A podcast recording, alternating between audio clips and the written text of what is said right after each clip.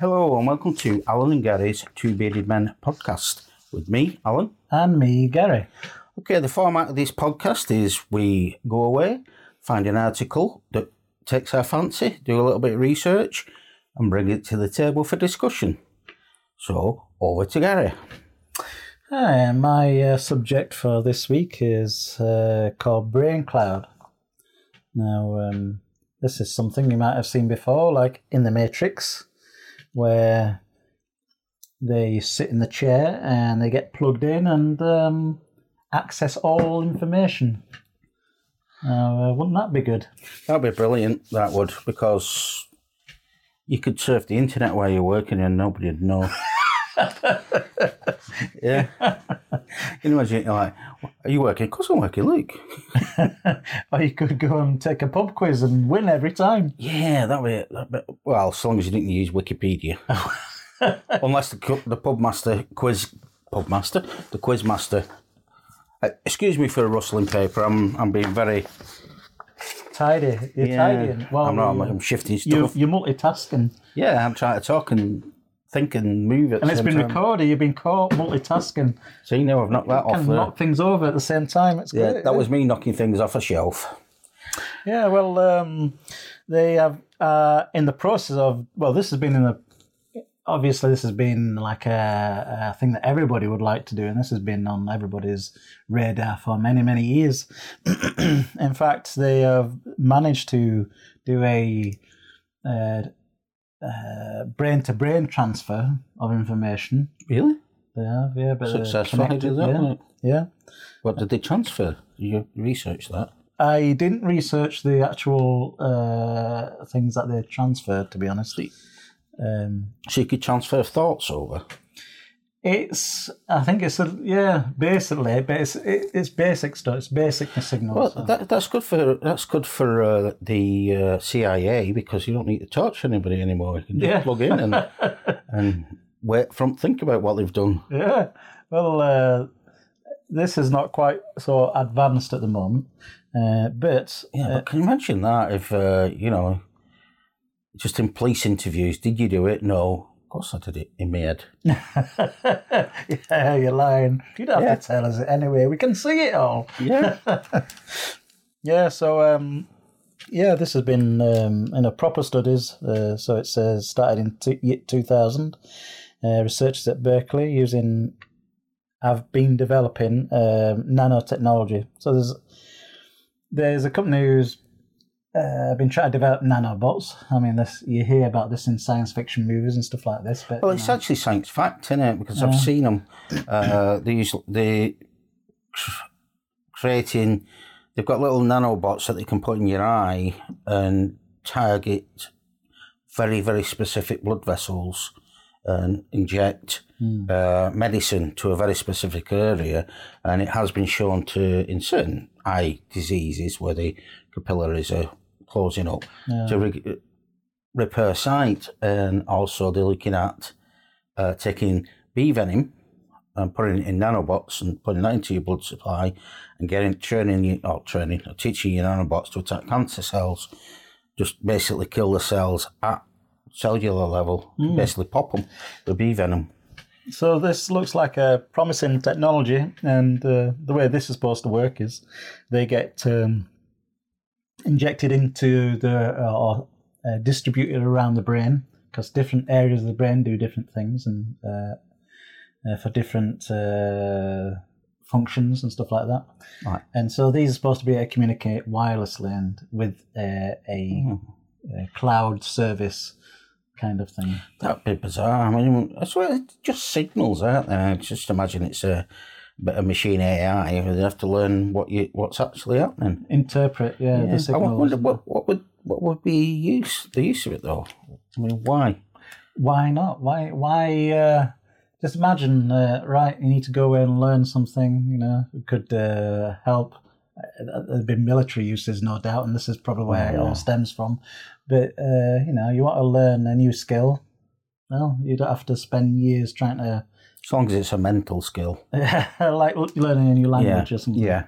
yeah, Yeah, that'd be good. That would really be good actually. yeah. If you'd learn a language when you're asleep. Yeah, that would be Yeah. good. Yeah. Wake up and you'd be all knowing. Yeah. Well, maybe not all knowing, No. but know more. It'd be nice Yeah. also, uh, eventually, um, it talks about, again, it's brain to brain transference. And if you can do that wirelessly without even picking up, you could pick up your phone, you can write a text and do stuff like that. Imagine being able to just do it by thought. Yeah, see, that's just one step away from the very rich people transferring the brain before they die and putting themselves in a machine and then hijacking somebody. Yeah. and- Yeah. And, wiping the brain and living again. Yeah. Well, there lies another depth horror. Of, Uh, of course, uh, the, these things are quite often abused as well as you know advances. Of course they are. I mean, the ethics of it as well. I suppose the ethics are going to come into it. But it would be good for uh, to be able to repair or re-educate your brain when you've had that brain damage and stuff like that. Yeah, I Not would that they could imagine these that. would help in, in that scenario. Yeah. Or transfer skills to different set of your brain or whatever, Mm. if possible. As long as the uh, they don't start go, malfunctioning and overheating and you know, Yeah. and, and all of a sudden, ah, half your brain Sneeze gone. and they all come out. Yeah, so um, uh, this has obviously been something that's been going around for many years as well, and uh, it was told that uh, Benjamin Franklin applied electric current to his brain in the hope that um, uh, that that would uh, spark some something off. I don't know what he was trying to do, but he Probably obviously- pain. but you know, this is something which uh, used to do to It's Frankenstein, isn't it? Yeah. It's uh, Mary Shelley. The- the- We've always known that electric is useful for all sorts of things, and Mm. it's just how you use. You know, it's all about the use of power elements and stuff like that. Okay. So that's my. Uh, Yeah, so brainwashing by nanobots. Or brain teaching by nanobots. Now, what I've got. Sorry, I'm just looking at all my bits of paper here. What I've brought to the table is ah, yes, the EU are planning to block. Sorry, I'll rephrase that because I got it wrong. The UK is trying to block the EU. Uh, EU's plans to stop countries changing the clocks. British summertime and Greenwich Mean Time. So I got all intrigued with that because actually, it's something that's annoyed me for years why we changed the clock. You know, and all you ever get told is, oh, well, school children are going to school in the dark and the farmers. And I never understood the farmers bit because what difference does it make if they're ploughing a field at 8 o'clock and they've got 12 hours, or they're ploughing it at 7 o'clock and they've got 12 hours? It's the same length of daylight, isn't it? So they just get a line. yeah, you know? yeah. I mean, it's pretty difficult to. Well, when you got young kids, you try and tell them clocks have changed. You got to stay in bed for another hour, or you have got to get up an hour earlier. Yeah. I've always uh, thought it a little bit bizarre, but um, Yeah, I've got a solution to it. Everybody's arguing about moving it forward in an hour, or even moving it forward two hours and leaving it. I reckon they should just move it half an hour and give up. half the difference. Yeah, just move it half an hour. I don't know why nobody's ever thought of that. Probably have thought of it. There's probably some great scientific reason. so I started looking into uh, where um, daylight savings time came from, and i Benjamin Franklin's name came up. He did not invent daylight saving time, though he definitely had some daylight saving time uh, adjacent ideas. Apparently, when he was in Paris, he reckoned that if you changed it.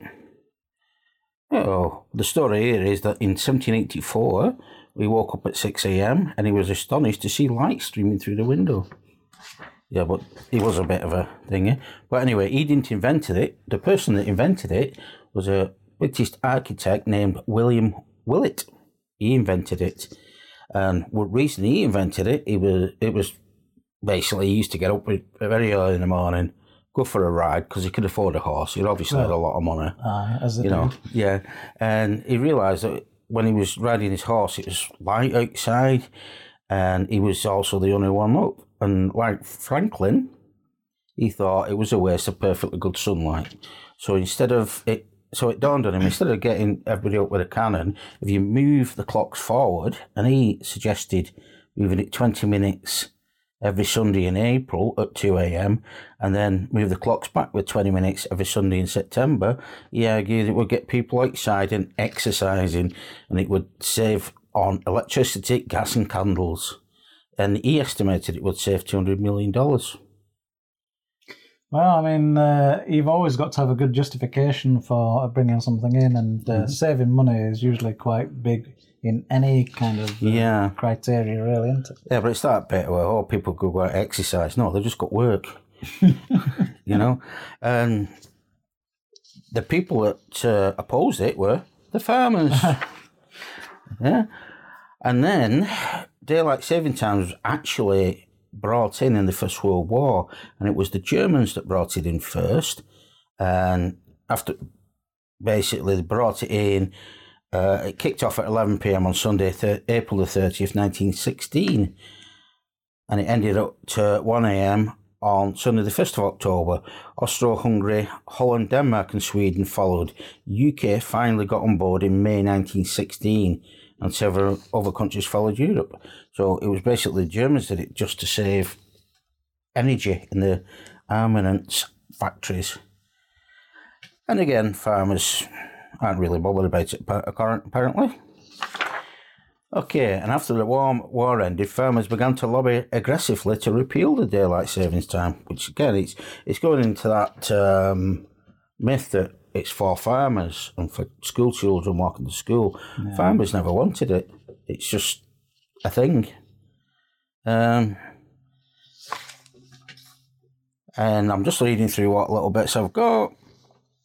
Another one, came, well, basically argued about it all the way up till the Second World War came out, and then that was how it put an end to it. And that is where daylight savings times come from. But obviously, European Union have seen sense. Uh, there's been uh, successful attempts to extend the duration of daylight saving times, most of which were influenced once again by business, but not farmers. So farmers are the only ones that, if it's light, they can get up. Don't matter if it's four in the morning or nine in the morning to them, does it? Because it you've got a finite amount of daylight to do your jobs. They need light. But then again, it doesn't really matter now because as everybody who drives down a country road and sees a tractor coming the other way, or worse still, one what's ploughing a field and it's coming at you, Aye. the the spotlights they have on the, I've had them come. Uh, tractors. I've had them in the middle of the country, obviously, because that's where usual most farmers Yeah, are. yeah, where the farms are. Yeah, but with no, uh, of course, there's no street lights, and they're coming at you with absolutely no lights on at all.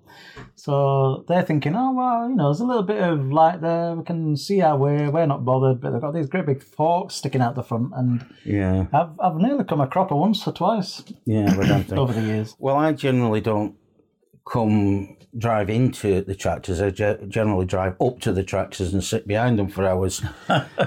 Being in my life, I swear when I retire, I'm going to buy a tractor. I'm going to buy a tractor and I'm going to go and get a paper in rush hour so I can get everybody back. All be- them years. Yeah, all them years I've had to stay behind tractors. ah, but never mind. Anyway, that was my uh, brief. Obviously, you can tell we don't research these things very much. We just, in my case, print off six sheets of paper, which I've used three words from. and so that's it. That's uh, the end of this vlog. Vlog? It's not even a vlog. It's a Podcast. podcast. End of our podcast for today. So it's a goodbye from me. And a goodbye from me, Gary. Bye. Bye.